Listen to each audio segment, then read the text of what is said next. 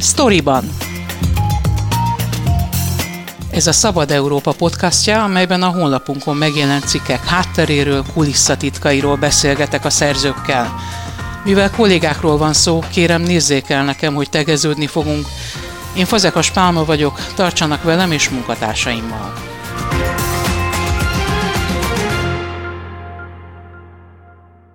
Amikor ez a beszélgetés kikerül a Szabad Európa oldalára, a parlament Fideszes többsége vélhetően megszavazza az alaptörvény már 12. módosítását. Ennek értelmében az ország alkotmányos önazonosságának védelme érdekében egy független szerv jön létre. A szuverenitásvédelmi hivatalról van szó. A kormány szerint az állami, társadalmi és politikai döntéshozatali folyamatokba való külföldi beavatkozásokat a választási folyamatok befolyásolására irányuló külföldről érkező kísérleteket hivatott vizsgálni. A kormányzati retorikában szuverenitásvédelmiként apostrofált javaslatcsomag ellen több mint száz civil szervezet közös nyilatkozatban tiltakozott. Ők úgy vélik, hogy a kormány valójában a saját állampolgárait akarja kizárni a demokratikus közéletből, és tovább dolgozik a társadalmi nyilvánosság felszámolásán. Szerkesztőségünk több cikkben, podcastban, videóban is foglalkozott a témával, és szólaltatott meg szakértőket, politikusokat. Keller Alántákos a sztoriban vendége, ő legutóbbi írásában azt elemezte, milyen az, amikor magyar kormánypárti politikusok teszik azt külföldön, ami ellen a kormány retorikája szerint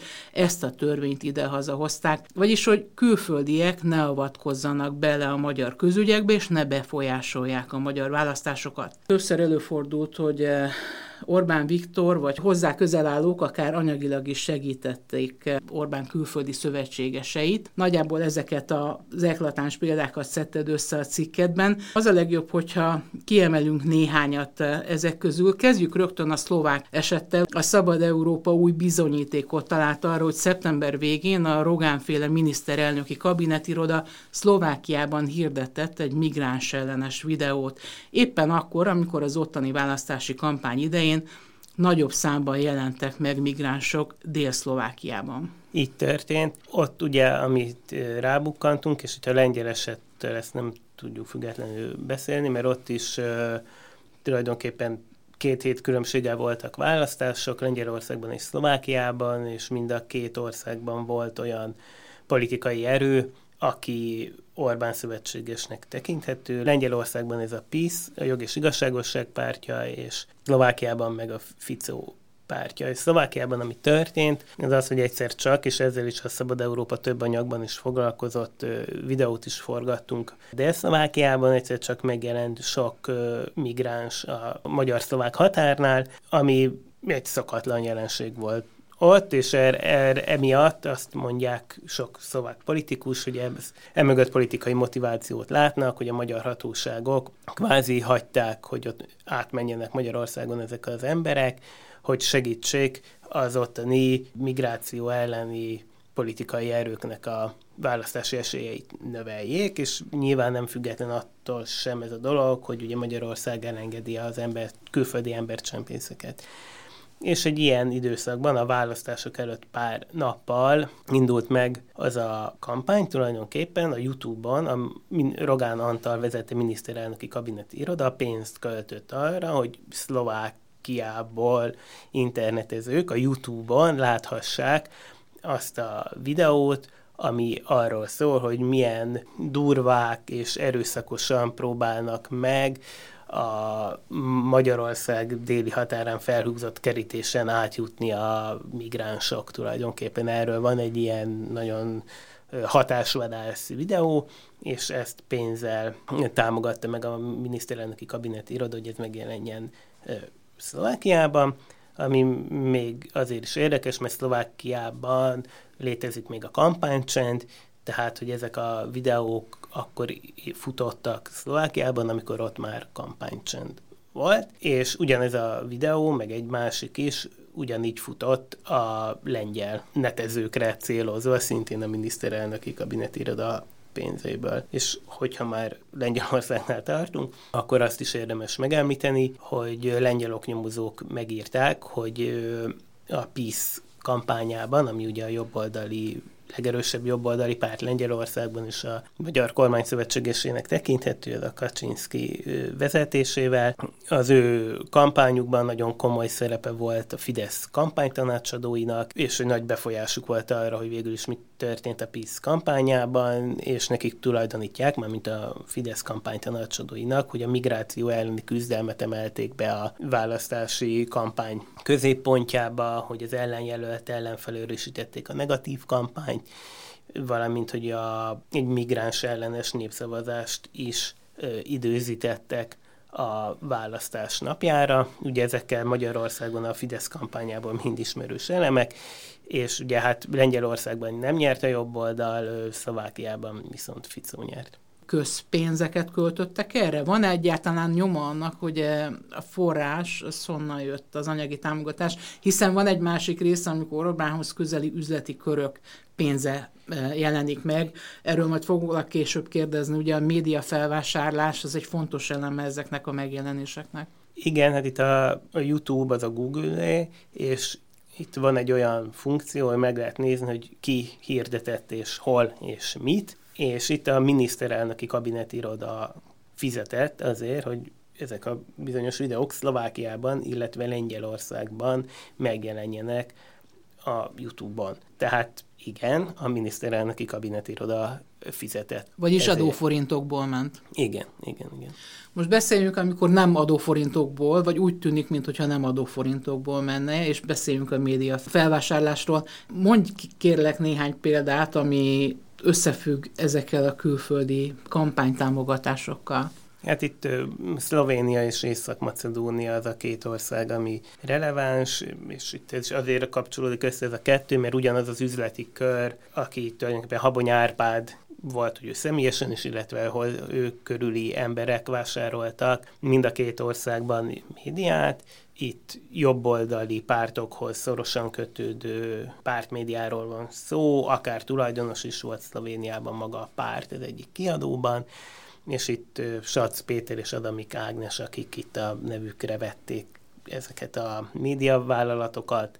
Kiderült banki bizonylatokból, hogy Varga Károly adott komoly, fizetett be komoly pénzeket, hogy ezek megtörténjenek. Ő Mészáros Lőrincnek az egyik ilyen építőipari üzlettársa, és később pedig Kosik Kristóf adott kölcsönt ezeknek a tulajdonosoknak, hogy fönn tudják tartani ezeket a médiákat, aki a Fidesznek is, meg Rogán Antalnak is dolgozott ügyvédként, és tulajdonképpen helyi szakértők közök között mind politikai motivációt látnak, mert üzletileg ezeknek a befektetéseknek nincs értelme, két kicsi országról van szó, ahol ezek a médiák, itt van szó nyomtatott sajtóról, internetes portálokról, tévéről is, kicsik, ahhoz, tehát még az országon, kis országon belül is kicsik ahhoz, hogy itt üzletileg megtérülő befektetésekről lehessen beszélni. Még érdekesebb a magyar kormányzati megjelenés, szerepvállalás olyan országban, ahol jelentős számú magyar kisebbség él. Ugye például az ukrajnai esetek, ahol szeparatizmussal is vádolták a magyar kormányt, ennek következménye kitiltás is lett. Erről is beszélj kérlek. Hát igen, itt ezeket, hogy a határon túli magyarok képviseletéért való kampányolást én nem vettem bele ennek a cikknek a fókuszába egyszerűen azért, mert az másról szól, a teljesen jogos érv, hogy segíteni kell azt, hogy a magyarságnak legyen képviselete, azt, hogy Ukrajna 2020-as kampány után kitiltott több magyar politikust. Az országban, ez inkább szól talán Ukrajna belpolitikájáról, mint Magyarország politikus, magyarországi politikusok mit csinálnak, de arra rámutat, hogy más ország is érzékeny arra, hogy a szuverenitására, és mit tekint a belügyeibe való beavatkozásnak. Itt talán érdekesebb a szlovén eset, mert az egy kicsi parlament, egy 90 fős, de ennek ellenére a, a helyi kisebbségeknek, akik a magyarok és az olaszok, jár egy-egy garantált képviselői hely, tehát hogyha ott valaki kampányol a magyar képviselőiért, ez nem azért kampányol, hogy legyen a magyarságnak képviselete, mert mindenképp lesz, hanem hogy ki legyen az, aki képviseli a helyi magyarokat, és amióta 2018-tól egy Horváth Ferenc nevű ember a magyar parlamenti képviselő, aki a helyi kisebbségben is egy nagyon meghatározó politikus, őt helyben is emlegetik úgy is, mint Orbán képviselője, mert őt is nagyon támogatja a magyar kormány, Orbán is kampányolt mellett, és ennek azért van jelentősége, mert mondtam, hogy egyrészt kicsi a parlament, 90 fős, amiből egy a magyar, és a választási rendszer miatt Szlovéniában jellemzően sok párt jut be, ami ahhoz vezet, hogy nagy súlya lehet egy adott képviselőnek, és Horváth Ferenc érkezése előtt az volt tulajdonképpen a szokás, hogy a magyar képviselő nem szólt bele a szlovén belpolitikai kérdésekbe, csak abba, ahol mi befolyásolta a kisebbség létét, sorsát, mi jut nekik, mi nem jut nekik, és ez megváltozott uh, Horváth Ferenc érkezésével, és ő bizony előfordult többször, hogy ő volt a mérleg nyelve, és ő a szintén Orbán Viktor szövetségesének tekinthető Janez Jansa mellett szavazott és szólalt meg, amikor arra szükség volt. Az előbb felmerült egy pillanatra Mészáros Lőrinc neve. Egy másik esettel is kapcsolatba hozható méghozzá Franciaországival, ahol Mészáros Lőrinc bankja adott kölcsönt Löppennek a kampányhoz. Igen, ez Franciaországban átláthatóbbak ezek a pénzügyek, és tulajdonképpen az Marine Le Pen vagyonbevallásából terült ki, hogy az elnökválasztási kampány előtt a magyar MKB bank adott neki több mint 10 millió euró hitelt a kampányra. Ugye ez azért és érdekes, mert ugye mielőtt megkapta volna ezt a hitelt, nem sokkal azelőtt Budapesten járt, és találkozott Orbán Viktorral is, és később a Financial Times megírta, hogy tulajdonképpen Orbán Viktor utasította az MKB bankot, hogy ezt a hitelt folyósítsák az elnök választás előtt Marine Le Pennek. Van ennek bármiféle uniós visszhangja? Nem konkrétan a Le Pen ügynek, hanem ezeknek a befolyásolási kísérleteknek. Az biztos, hogy Szlovéniában és Macedóniában indult pénzügyi vizsgálat, ezek miatt egyrészt voltak gyanús pénzmozgások, másrészt Szlovéniában, ugye azt már említettem, tehát a felvásárlások miatt közvetlenül a Janez Jansa pártjához is ö, jutott pénz, és ott is tilos az, hogy egy párt külföldről kapjon támogatást, tehát ott ebben a két országban voltak vizsgálatok. A francia esetben az egy teljesen ugye egy magánbank adott hitelt egy szereplőnek, tehát ott nincsen, ott ez a dolog nem merül föl. Uniós szinten itt a szuverenitási törvény kapcsán ugye főleg a civilek és a média fenyegetettsége az, ami nagyobb hangsúlyt kapott. A boszniai szerb köztársaság, amiről most nem beszéltünk, de oda is a Dodiknak, aki a szerb köztársaságnak, a részköztársaságnak a vezetője, ő kapott nagyon sok pénzt, de ők ugye nem EU tagok. Ami még érdekes, hogy ezeknél a YouTube kampányoknál ezek nem politikai kampányként voltak megjelölve, hanem hírként, és így nem vonatkoztak rá a kampányszabályok, kevésbé átláthatóak, és ugye ezért is tudott akár a kampánycsöndben is futni.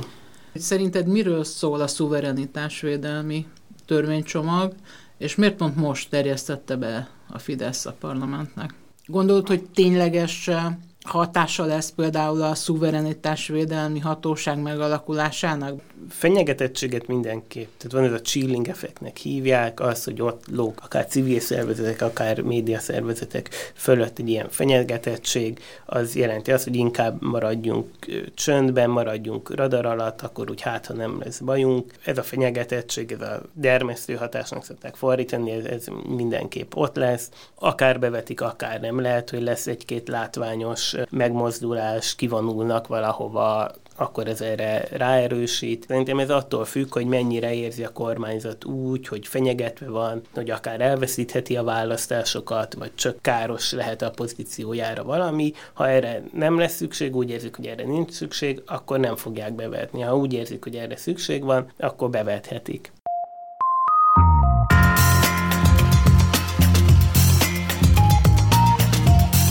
Ez volt a Storyban, a Szabad Európa podcastja, a honlapunkon megjelent cikkek hátteréről, kulisszatitkairól. Én Fazekas Pálma vagyok, köszönöm figyelmüket munkatársaim nevében is.